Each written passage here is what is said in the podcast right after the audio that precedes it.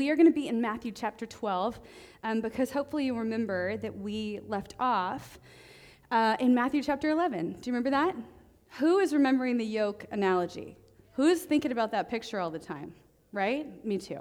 Um, some of you are like, no, I don't remember at all. Anyway, I just thought it was a cute picture, so I feel like it would stick. So let's just do a little refresh of chapter eleven, just so we're caught up. We know what we're moving into, into chapter twelve.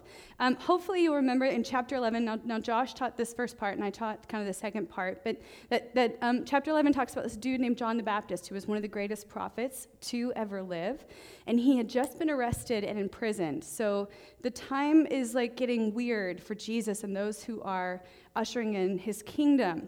And we know that the people of the day, their disinterest in John's message and in Jesus' message was growing. There was kind of like this indifference or a lackluster response to the proclamation of the kingdom. And so in chapter eleven, we found Jesus calling the people to leave behind the teachings of the spiritual leaders of the day, or the Pharisees, to ultimately follow his teachings and his way of life. Because if you remember at the end of chapter eleven, only he could give them rest for their souls. Now, it's at this point in our text, as we move into chapter twelve, uh, that the tide will begin to turn in really evident ways against Jesus. So if you were thinking, no, I remember when we were in Matthew chapter nine, I don't know if Josh told you this, or if maybe I was here and I told you this, we've been in the book of Matthew for years. I mean, we can't remember what's happening. I'm like, where are, why are we not even halfway through? Hello? But we're not, so here we are. Um, but we're almost there. We're almost halfway through. Uh, but anyway, in chapter nine, the, the tide in the text began to turn, and we knew that Jesus at that point was making his way to Jerusalem, which means he knows that he was going to Jerusalem to die. But in chapter twelve, we see this like tension growing, and we see that, that now the scheme of the Pharisees, or those who would be working against Jesus, is getting heightened and more intense. So with that, we are going to dive into the text. Now, normally, I read the whole thing, but you can read, most of you. And um, and that's exciting news. So we're actually just going to take it line by line together to save a little bit of time, but we will work through the actual text. Is that okay? Great. So verbal. Look at uh, verse one, Matthew twelve, verse one. At that time, Jesus went through the grain fields on the Sabbath. His disciples were hungry and began to pick some heads of grain and eat them. When the Pharisees saw this, they said to him, "Look, your disciples are doing what is unlawful on the Sabbath."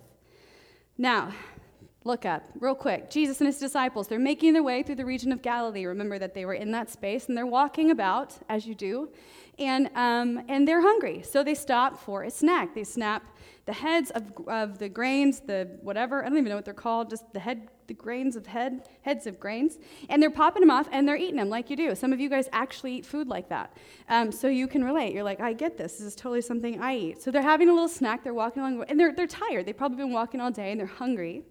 Now, what's important for you to note here is that this was all done on the Sabbath, a day that every Jewish person knew was set aside to worship God. And on that day, according to the Ten Commandments, they were not to do work of any kind, but instead they were supposed to rest. So they, being Jewish people, would have known this. Now, side note for all the Bible nerds in the room. Remember that Jesus had just said that he would provide rest to those who were burdened. And so it's slightly ironic and very appropriate of Matthew, our author, uh, to immediately involve Jesus in this controversy around the Sabbath, a day set aside for rest. Okay, moving on. Now the disciples picking and eating of this the wheat heads or the grains of wheat, whatever we're calling it. It's a very big problem for me apparently. And um, them doing that, the Pharisees say, is work. The, the Pharisees observe this and they say that is work. And so they call out Jesus and they accuse his disciples of doing what's unlawful on the Sabbath, an accusation they hoped would discredit him as a rabbi altogether, because a good rabbi would know that was not appropriate. And they're hoping to squelch his influence in the region. He's just having these incredible dialogues and these spaces of influence. And though disinterest is kind of back and forth, they're wanting to get rid of him once and for all. So the question we should be asking, and the question that they were asking at some level, is, is Jesus overlooking the command found in the Torah for every Jewish person? Is he indifferent to his disciples' disobedience to the scripture itself? And that is totally a fair and very good question. Thank you for asking. Now, just as he often does, unafraid of the accusation, Jesus meets the Pharisees on their own territory, and he appeals to their strength as students of the scriptures Because really, the controversy here wasn't about whether Sabbath should be observed. That's not what they were arguing about, but more about what the observance actually entailed. So look down at verse three. He answered, "Haven't you read what David did when he and his companions were hungry? He entered the house of God, and he and his companions ate the consecrated bread, which was not lawful for them to do, but only for the priest. Or haven't you read in the law that the priests on the Sabbath duty in the temple desecrate the Sabbath and are yet innocent? I tell you that something greater than the temple is here. If you had known what these words mean, 'I desire mercy, not sacrifice,' you would have not condemned the innocent. For the Son of Man is the Lord of the Sabbath." Now, Jesus quickly responds, and he says this phrase, "Haven't you read?" which some scholars say is his way of compassionately saying, if you only knew what this actually meant. Uh, something else that's important to note here when he asks this question, um, he's saying, "Haven't you read?" When he addresses the crowds, you'll remember he'll say something more like, "Haven't you heard?" And these are two clear distinctions that are important because they reiterate to us why it was important for Jesus to bring the Pharisees back to the scriptures they believed that they understood and knew so well. So he's getting a little crafty here. Now, Jesus immediately refers to this story about this guy named David, or King David, out of First Samuel twenty-one. And some of you remember the story because you went to Sunday school. Bravo. But for those of you who didn't, let me give you a little um, background. One thing you need to know is that David, at the time, especially for the Jewish people who were listening, was understood to be one of, if not Israel's greatest king. And while he was a king really significant in the history of Israel, he was also known as a Messiah-type figure.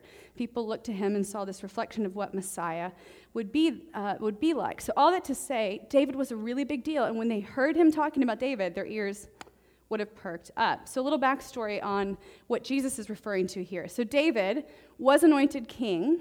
Um, you know, you get anointed back in the day to be king, so it's Like, not enough, you don't even have to have a big robe or a ceremony or anything. You can be anointed by God to be king. So he was anointed as king, but then it got a little sticky because there's this dude named Saul who was the actual king at the time. So you can imagine how awkward that was. It's like, "Hey, but I'm anointed." And he's like, "But I'm on the throne." So there's like this awkward tension between, you can imagine, the two. So David's anointed, and Saul's like, "But I'm the king." So Saul's like, "I should kill you so that I can keep my throne." Makes sense. So he goes on the run. David's like running, and he's like, "I'm anointed, but, you know, like, don't get me," or whatever. So he runs, and Saul's chasing him, and he has all these men. David has these men with him who battle with him. It's an incredible story. Um, it's really inspiring, but you should go back and read it in your own free time. All that to say, they stop by a temple because they're like, "We're starving," and they know there'll be food at the temple. And um, and and David says, "Can we eat?" And so there's this bread. And actually, for those of you who are fans in the room, it's what scriptures actually call showbread. so um, ah, uh-huh. And it's consecrated bread. It's bread that's set apart um, for the priest only. Um, but but David has this dialogue. Abimelech, the priest, knows he's the king. He's like, you know, he asks him all these like really intense questions, and then he says, "Eat. Here's the scraps left over. You all eat." So Jesus is referring to the story about David, who, who the rabbis would have held in the highest regard. And he says, "And they ate the bread in the temple," something that was totally unlawful to do. So um, what we read in that text and what he was referring to uh, to the rabbis of the day is that they were not scolded for eating the bread. And in fact, quite the opposite. They were encouraged to eat the bread at the end of the text. So he's like, "Here we go." Um, now, he doesn't stop there, because in verse five, he directs the attention of the Pharisees to the necessity of priests working on the Sabbath to offer sacrifices, um, which would have been required by law for them to do. So he says, the priests are actually working on the Sabbath, and yet they don't desecrate the day. They're not, I mean, they desecrate it in the sense that they're working, but there's not a penalty for it. So what do you do with that, Pharisees? So that's kind of what he's saying. Um, so then we move. We see him move on. So now he's talked about um, and really reframed their understanding of the holy day, the, the Sabbath. And now he moves on to redefining the holy table or the temple, which, which would have been a really big deal. Simply put, Jesus makes the point that the temple surpasses Sabbath observance. And, and they can't argue with him because they know that's actually true. So we find Jesus providing a model argument to the Pharisees, a brilliant argument. His use of Scripture makes it clear to the Pharisees that they are in the presence of someone who would challenge their very existence and their way of doing things, and it was once again infuriating and provocative. Now, at the core of his response to the Pharisees, Jesus is speaking to this idea of the restoration of the idea of rest. And it's his heart, we see all throughout the scriptures, but in this text even, that he's after protect, protecting what it's in danger of becoming, which is a burden more than a blessing. And he's saying, hey, reframe the way that you're understanding this. Now in verse six, Jesus moves in on his main point, which is this: more than the temple is here. Now, we don't use language like that because it's really weird. Like if I said, more than my cute shirt is here, you know, you guys would be like, well, we we get that. But um, but it's like weird language to say, but it's this really important moment in the argument. It's where everything comes together. Because here's here's the math equation. All you math people, get excited. I didn't put it on the screen because I'm so afraid. I was having a tr- uh, trouble with the greater than symbols. I'm like, does the does the alligator eat it? Or is it like away from it? Like I, so some of you teachers in here are like, okay. Yeah, and that's fair, because I had to take geometry a lot uh, in high school. So, okay, so here it is. If authority, if being king trumps the action, trumps eating the bread or whatever, and if, if the temple or the priests trump the Sabbath, then it follows that a greater than the temple could allow Sabbath work. That's the point he's making. Does that make sense? A bunch of these. Uh, a greater than symbol. And so what we find is Jesus boldly claiming to be the greater one, one who is greater than even King David, David himself.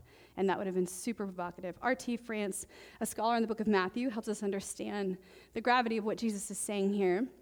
When he says, when Jesus speaks of the temple, he's not contrasting himself against a person, but is pointing beyond himself to the new principle of God's relationship with his people, which will result from Jesus' ministry, a principle which will remain embodied in the community of his disciples, even when Jesus himself is no longer present. This is what Jesus was after. He's saying there's more to this than you can see, and he's calling their attention to that reality. Now, verse seven, uh, here Jesus refers back, he's using another, one more scripture, so he's kind of going heavy with it. So it's like, if this wasn't a strong enough point, I've made these two big ones, let me let me make one more. He refers back to the words of an Old Testament prophet named Hosea, and he states that mercy, not sacrifice, should be at the center of Israel's worship, something they would have known, something they would have read and understood. And it's almost as if Jesus was saying to the Pharisees, the point of the law is not the scrupulous self-sacrifice that you draw from it. Instead, it is the wide-hearted humanity the prophets make of it. So he's pointing it back to what the prophets said and say it's so much more than you think it is. And Jesus is rebuking the Pharisees for missing the point of the law, which is that the commandment is really kept only when its inner meaning is kept. Just doing the behavior isn't actually keeping the commandment, which would have shocked them. So, you're all shocked too, I can tell. You're riveted, I can tell. This is just such a wild crowd. Okay, so Jesus, I know this is really intense stuff. It's feeling edgy in here. Okay, so Jesus reveals that the Pharisees found guilt where God saw none, and he just like lays it out for them. And in verse eight, he makes a bigger announcement than he did in the few verses uh, before that. And he says, not only is the Son of Man um, here, he is greater than David, King David, the Messiah-type figure, and they would have all been like, blasphemy. And, and not only that, but he is greater than the temple. Okay, think about that. And he is Lord of the institution. So he was saying, I carry all of those things in me. Now, people listening would have been shocked if there were some around. And this would have blown the Pharisees' socks off, and they would have been more determined than ever, either to follow him or to kill him. And that's what we're getting at in our text. Okay. Now, Jesus makes this claim, and he moves from this wild controversy that happens out in the grain fields with the Pharisees um, to, into another. He goes immediately into another controversy. Sounds like some of our weeks, you know what I mean? Uh, Jesus defeats his enemies. He does it, and his enemies, I mean the Pharisees. He, he defeats his people who are trying to take him down by piling scripture on top of scripture until the accusation of the Pharisees was put in its rightful place. Now, in the second controversy, he's going to go a different route. He's going to do something a little bit different. He's going to not use the scriptures, and this time he's going to appeal to common sense. Look down at verse nine. Going on from that place, so he leaves the fields, I guess, he went into their synagogue, and a man with a shriveled hand was there, looking for a reason to bring charges against Jesus. They asked him, "Is it lawful to heal on the Sabbath?" And he said to them, if any of you has a sheep and it falls into a pit on the Sabbath, will you not take hold of it and lift it out? How much more valuable is a person than a sheep? Therefore it is lawful to do good on the Sabbath. And then he said to the man, stretch out your hand. So he stretched it out, and it was completely restored, just as sound as the other. But the Pharisees went out and plotted how they might kill Jesus. So Jesus moves along. He's like, we were just trying to have a snack. My preference is corn nuts. There's our heads of wheat or whatever, right? And they move along, and they go to a synagogue.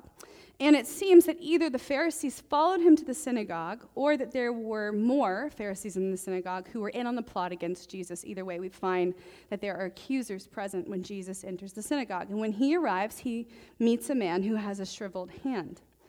And uh, the Pharisees see this, and they know what he's done in the region, right? They know that he's a healer, that he's done ma- miracles, and so they go for it. They're just going to go for it. They're like, okay, this is our opportunity to test Jesus. And once again, they're hoping that he will fail and be discredited once and for all. And so they ask Jesus, is it lawful to heal people on the Sabbath?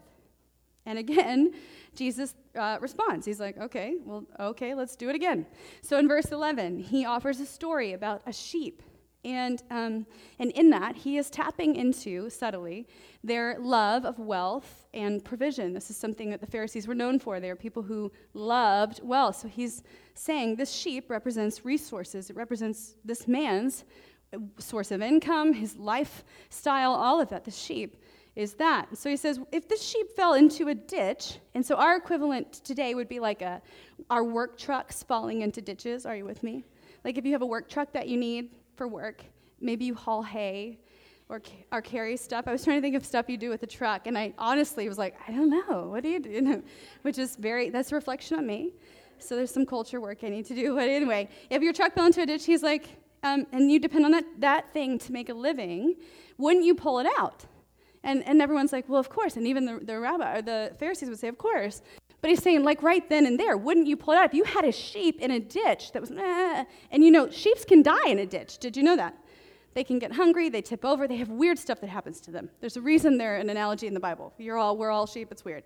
So, so sheep could die, and he's like, wouldn't you pull it out, not just waiting, but wouldn't you pull it out immediately? Because this is your sheep. It's a real live thing. And your truck, same thing. I have to get to work tomorrow. You, you wouldn't wait till the sun set and Sabbath was over, and then you'd get the sheep out. You'd be like, so sorry, but the sun hasn't set yet, so just sit tight. Nah, you know, it's like, what are you going to do? So he says, of course you would pull it out. Of course you would do that. And he goes on, he says, no one would no one would do that. No one would leave their truck or their animal in the pit. And he says, and, and this, like that, those things are things, that's an animal, but this, this is a man. This is a person. And he says in so many words, of course it is lawful to do good, to do the right thing on the Sabbath. And so Jesus makes his point loud and clear. It's about here the spirit of the law, not the law itself. If there had been any greater contrast, I don't know what it would have been. Now, I want us to pause a second, because I don't want us to miss what Jesus is doing here in this moment. It is revolutionary in their day and time. He is flipping their religious practice, their entire way of life, their society's way of life, and he's flipping it on its head. And once again, he's pointing out the reality that religion without relationship to God himself is nothing short of empty ritualism. Are they both important? Yes. Is ritual important? Is the practice and the disciplines important? Yes. But they are interconnected. And they're not to be isolated experiences. And over and over again, Jesus has said it to the Pharisees. Over and over again, he's pleaded with them to understand that there is a deeper meaning behind their actions. And here he draws a hard line, uh, taking the command of Sabbath and rightly centering it now around the welfare of persons and communities instead of an opportunity for religious showing off. He's saying there's much more than what you can see. And he's unveiling the heart or the message, or the more, if you will, behind the action. And it's this message that is something he keeps doing over and over again. On his way to Jerusalem, it's almost as if he's pleading with people over and over again, specifically the Pharisees, in an act of mercy. Would you just listen? Would you just understand what all of this means? So, from there, Jesus goes on in verse thirteen, and he demonstrates the reality of that kingdom. The thing he's been talking about, the reality of the heart behind the law, all of this comes into play when he says to the man, stretch out your hand, and he heals it. And, of course, the Pharisees see this, and he's already shut him down because he's just, like, dropping mics left and right, right? And they go and hold a meeting about how they're going to kill him. So they go away, and they're like, not cool. And they've, they've had this rhythm, right? Jesus says something, and then they go away. They keep going away. They keep going away. And now they're going away to plot his death. And here, in the words of one of our scholars, the shadows of passion begin to form. And if when you think passion, you're thinking like fruit or something else, shame on you. Uh, that's not what I'm talking about. In, in church history, this idea of passion is in reference to the story of Jesus' death, his burial, and his resurrection. So this author is saying, we, we want, I want you to get a glimpse of what is actually taking place here, because when we read our story and we read on in it, we see that by the time Jesus gets to Jerusalem, it's his royal claim, his claim to be something more, and uh, specifically more than the temple, and um, his experience in the temple, all these things combined that will actually get him tried and killed in Jerusalem. So this is a reflection. This is like a, a mirror image of what's to come. He's starting to talk about the temple and that he's greater than the temple. Remember that he talks about destroying the temple in three days. Do you remember that? Destroying it and it being rebuilt in three days. Do you remember all? And then they were like, we don't like that. That's, you know, that was weird, and how are you going to do it? And all of that. So this is him. This is Matthew's pointing us to the future of what's about to happen. And we see the shadow of the cross falling over our story. Now, the agenda of the Pharisees' meeting was as simple as this. It was to get rid of him once and for all. And it's at this point in our story that most of us shouldn't be surprised. We know this is coming. If we've been studying in the book of Matthew, we know that there's an end coming. Dale Bruner, another scholar, puts it this way. He says, when a person penetrates the vitals of a movement, as Jesus does in every religion and ideology he confronts, showing the movement's practical and even biblical obsolescence, that person threatens the movement intolerably. So there's nothing else to be done. He has poked holes in everything that they have thrown up to him. And so in our story, the tension begins to mount. Moving on, verse fifteen. Aware of this, so Jesus, totally aware, he withdrew from that place. And a large crowd followed him, and he healed all who were ill. He warned them not to tell the others about him. This was to fulfill what was spoken through the prophet Isaiah. Here is my servant whom I've chosen, the one I love and whom I delight. I will put my spirit on him, and he will proclaim justice to the nations. He will not quarrel or cry out. No one will hear his voice in the streets. A bruised reed he will not break, and a smoldering wick he will not snuff out, till he has brought justice through to victory. In his name the nations will put their hope. Okay, we're almost done. Isn't that great? Yeah, Jesus, fully aware of what the Pharisees are doing. He knows. It's not like, you know, synagogues don't have a lot of closed doors in them. You know what I mean? So they go away, and he he knows. He just knows that this is what's coming. And yet we see him not fight back. He doesn't defend himself, and, and especially in a way that would mirror the Pharisees. So he withdraws from where they are. But he still doesn't abandon what he was sent to do. Now, imagine with me for a second that you are Jesus. Some of you are like, this is way easier than you think. Um, and then your spouse is like, no, it's not. Uh, right? Little nudge here and there. Anyway, for some of us, it's way easier. Uh, for others, it must be harder. So anyway, imagine you're Jesus in this scene, in this setting. And opposition is growing, and your death is being planned. And it's not just like some C S I kind of death or whatever. It's like a real death. You know, at the hand of the Roman government, you'll actually suffer and die. Your guarantee is not like a gunshot to the heart or the head or anything like that. Forgive me if that's too scary. But those kind of things would be more simple, or like lethal injection or whatever. That's not what you would, that's not how you would die in Jerusalem or in Rome. That's not it. He knows his impending death will be something ridiculous and severe, things we can't even fathom up. So here he is. He knows his death is being plotted.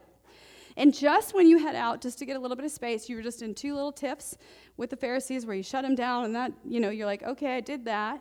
Just when you're like, let me just get a second to breathe, you turn around only to notice that there are about one hundred people in your rearview mirror, all, all of them looking for you to heal them and to minister to them in their time of need, in their time of need.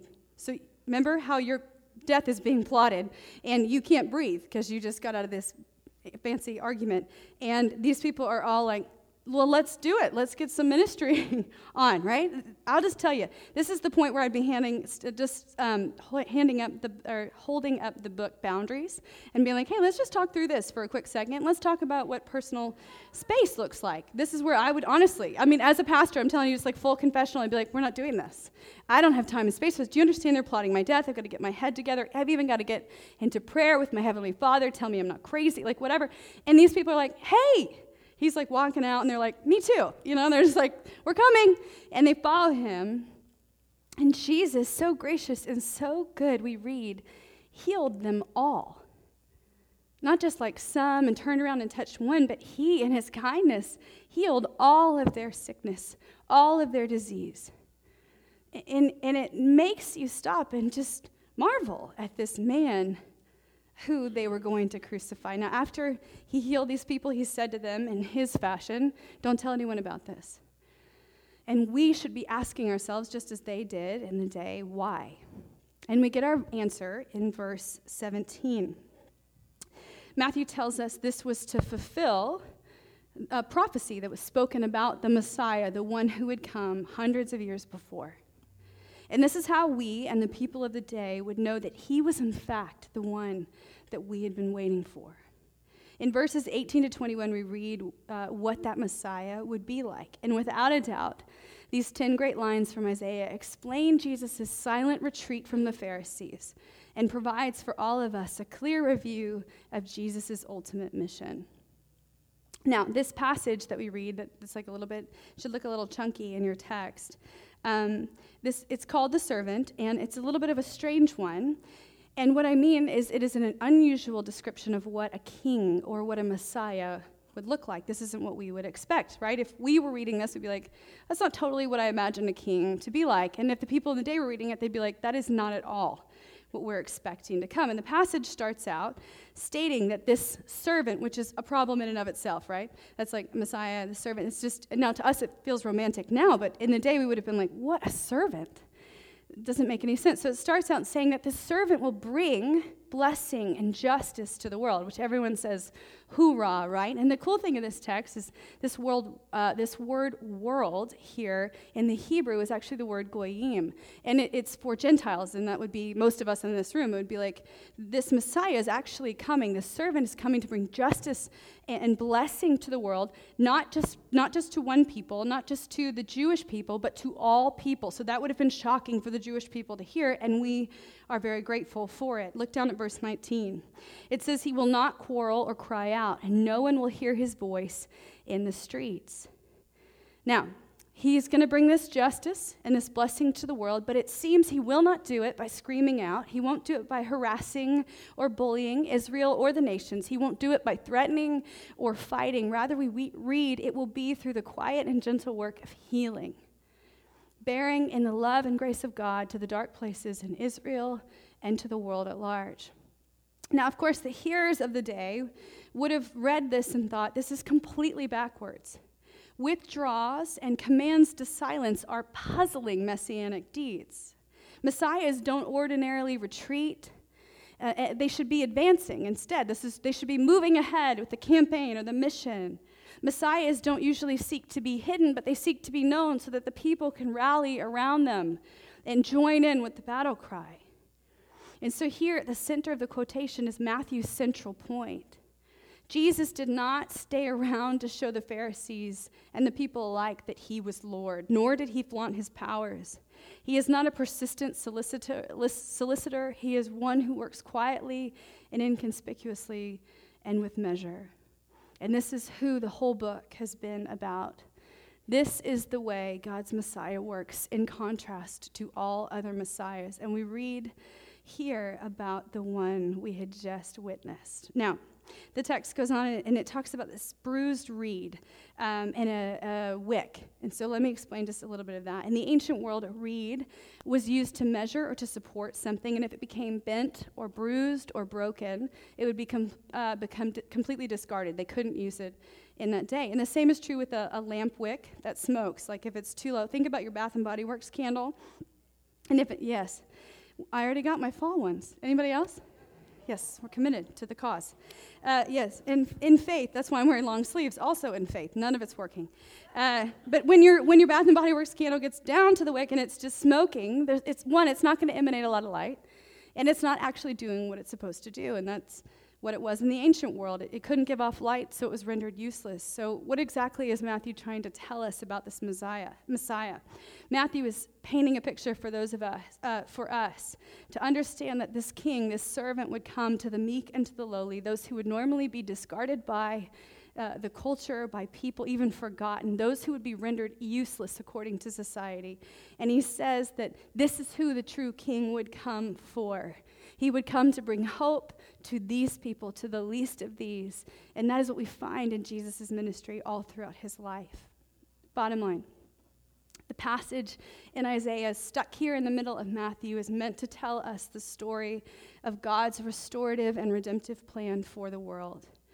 And it's meant to point us to the great servant, one that no one would expect, in a way that no one would, im- would expect him to come. And it's in this servant that the world, not just the people of Israel, but the world would find its hope. And all of us are marveling because we realize, just as the other readers have for thousands of years, that this is Jesus himself. So, what's important here? A few things. Now, for me, I've got I, I got to read this text like a thousand times a week ago, and then um, even even this morning I reread it. And there's um, something that stood out to me over and over again, and most of it has come in these beautiful final verses we find in the text. And uh, it's found really in this final declaration, not only about who Jesus was, but about who Jesus is. And, you know, after reflecting a bit on this and kind of sitting in that for uh, a day or two, I was reminded of some realities that have been a part of my life as a disciple of Jesus for a good while. And the first... Don't blow into the microphone. The first, uh, the first is that despite being fully aware of the beauty and the goodness of Jesus, often on my journey with him, I have been tempted to do far more than I have been, I have been tempted to just be. Now, obviously, the dream is to have your do flowing out of your being, um, but that isn't always the case. So for me, that's been an issue. The other thing that stood out was that Jesus is rarely, if ever, who I expect him to be. And that has uh, a power, the power, for those of us who are disciples of Jesus to shape and to inform and to cultivate the rhythm of our spiritual lives in such a way that we will either let it distract us and deter us from our journey with Jesus, or we will allow it to be a space of mystery, of surrender, and ultimately of communion with him. You see, here's the reality. Jesus is always, always, always, always calling us to more. When we look at our text, it shouldn't be lost on any of us that the Pharisees are at the center of conflict with Jesus.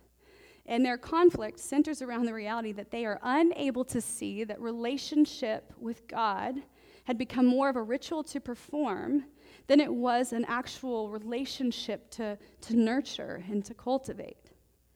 Jesus, by his very nature, and not to mention in his every single teaching, is constantly drawing their attention to the more, to the heart behind their religious practice. And, and he's not doing it beautifully, so kind. He's not doing it to humiliate them, but to invite them into the reality of the kingdom, to invite them into experience and, and beauty of life as it was intended to be.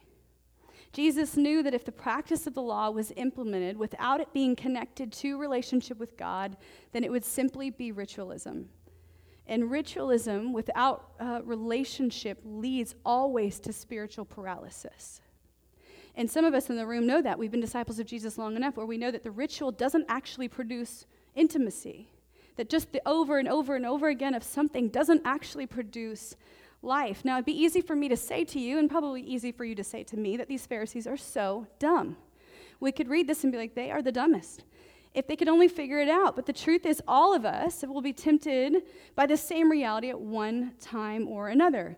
At one point, if not now, then in the future, and probably repeatedly over and over again in my experience, you're going to be tempted to lean into a formula over and against actually moving forward in intimacy with Jesus, because the reality is, and all of us know this, if you've been a disciple of Jesus for a long time, and some of you really in this room right now know the reality of this, that moving forward with Jesus is often harder than we think it is.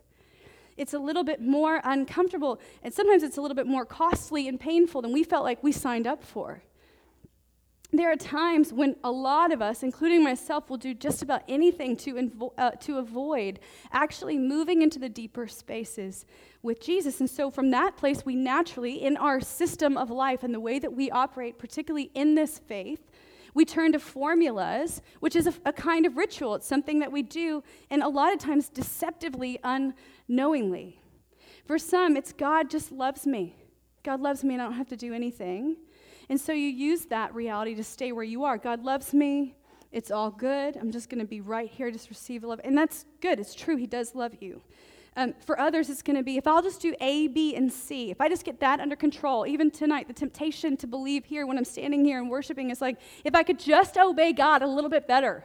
That was what was going on in my head. God had already spoken to me this morning about something I should have done. I turned around this afternoon. I did it again, and I was like, ugh. I like couldn't get into worship because I'm like, what? I'm so, I'm just such a dum-dum. Like, I just cannot get this under control, and I'm never going to. I just have this wild thing about me. For, in a lot of ways. But anyway, if I could just do the A, B, C thing, then maybe I'll be okay and I'll stay where I'm at. If I could just do what God asked me to do. But you know what the beauty of was what happened there in worship for me was that God said, uh, hold on a second. It's not about whether you did it or you didn't do it. It's that you just turned right around to me. You fell right back into my arms and you said, I'm so sorry. I didn't want to do that. I want to follow you and obey you. And it was that space of communion that he's after. It's neither God's love nor the things he asks us to do. Uh, none of those things are the destination. They are meant to draw us into more. When he asks us to do something, when he asked me to not do what I did this morning, he was like, don't do that again. That's not wise or healthy or good or what you actually feel.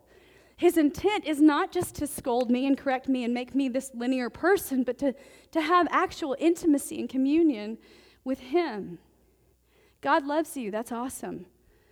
But how much closer are you to mastering the art of loving people and loving God in every single part of your life?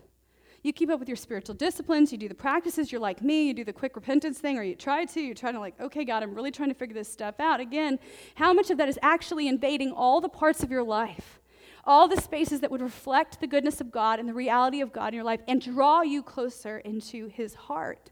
This is what he's after. Jesus is constantly directing the Pharisees' attention to God's heart behind the law. They have the law, but it is no good if they if it doesn't move them to the heart of God. And he has been saying that over and over again. The spiritual disciplines and the identity God has given you, they are a means to an end. They are not God himself. And he is jealous for that space in your life. He is jealous for the relational dynamics and affections that you find with objects over and against him. Even in your confession, he's jealous for what you will give to the confession and not actually give to him. He wants you, all of you. And yet, the reality is, he is so frustrating because he won't be limited either to some formula that I make him up to be. I reasoned out right here in like two minutes. It was astonishing. You all missed it, but it was an astonishing display of wisdom and insight. But I reasoned out why God was not happy with me. In, in two minutes, it was unbelievable. Sparks were flying. It was so good over here. All in this moment, you guys were, I don't know what you were doing. What were you paying attention to? Why aren't you looking at me? Anyway, so um, all that to say, I had reasoned God away. I had told him who he was, even in my confession of my sin to him. And and and we had no space. And he was like, again, you're putting, you're about to talk to these people about this. So, let, okay, so let's try to learn it real quick. So we did. So here's what I'm learning. I'm learning that thinking you have Jesus figured out is a dangerous place to be. And for the disciple of Jesus, this is something we're battling constantly. This is something we're going to come up against time and time again. All throughout Matthew's gospel, and even in our text today, we've been pointed to the reality of this truth. Jesus wasn't and isn't what anyone expects him to be, and he certainly did not come the way that they expected him to come. Over and over again, we see that those who didn't embrace the reality that he wasn't going to look or to come or to be what they expected him to be usually ended up either missing him completely or living under the illusion of religion and ritualism, or they let their disappointment in who he wasn't deter them from life in the kingdom altogether. For the disciple of Jesus, thinking he should be or do what I expect him to, will lead me either to being completely disappointed and separated from him, or becoming stagnant and stuck in my relationship with him. It always does that. It's one of two veins, and it's a mess. Disappointment, because he isn't who I think he should be. I'm disappointed, so, so I want nothing to do with him. I pull away from him. Even in that moment, I'm, I'm sitting there thinking, like, come on, you don't want this. You do not trust me. I'm telling you, look, babe, you don't want this. You know what I mean? I'm like telling God, and he's like, okay, I'm coming. You know, like just that. Or stagnation, and he's exactly who I thought he would be, so I'm all good. I'm totally good because I don't, I don't have to move towards him. He's what I want him to be. He's operating, and by the way, this comes in seasons. He's operating the way I prefer him to operate in this season, so we're good. But in the next season when he doesn't, the, the game is flipped on its head. Do you know what I'm talking about? Yeah, so so this is where we need to talk about some expectations, because Jesus is not who we expect him to be, not always. And the reality is all of us will likely encounter moments on our road to discipleship of Jesus when we realize that he is not who I think him up to be. He is not measurable. He is not moldable. He doesn't fit into my framework, and that is insanely frustrating when I'm trying to figure him out and have a little bit of control over him. Amen. Just I'm just trying to figure it out, right? The moment when cancer returns, and you've been praying, cancer returns, and you question altogether whether he is a healer or he isn't, whether he cares about me at all. Question moments when you think uh, that you know what's best, that you're telling God how things should go, you're dictating to, to him what the next leg of the journey should look like, and all of a sudden he says to you, look, I'm asking you to deny yourself, pick up your cross, and follow me.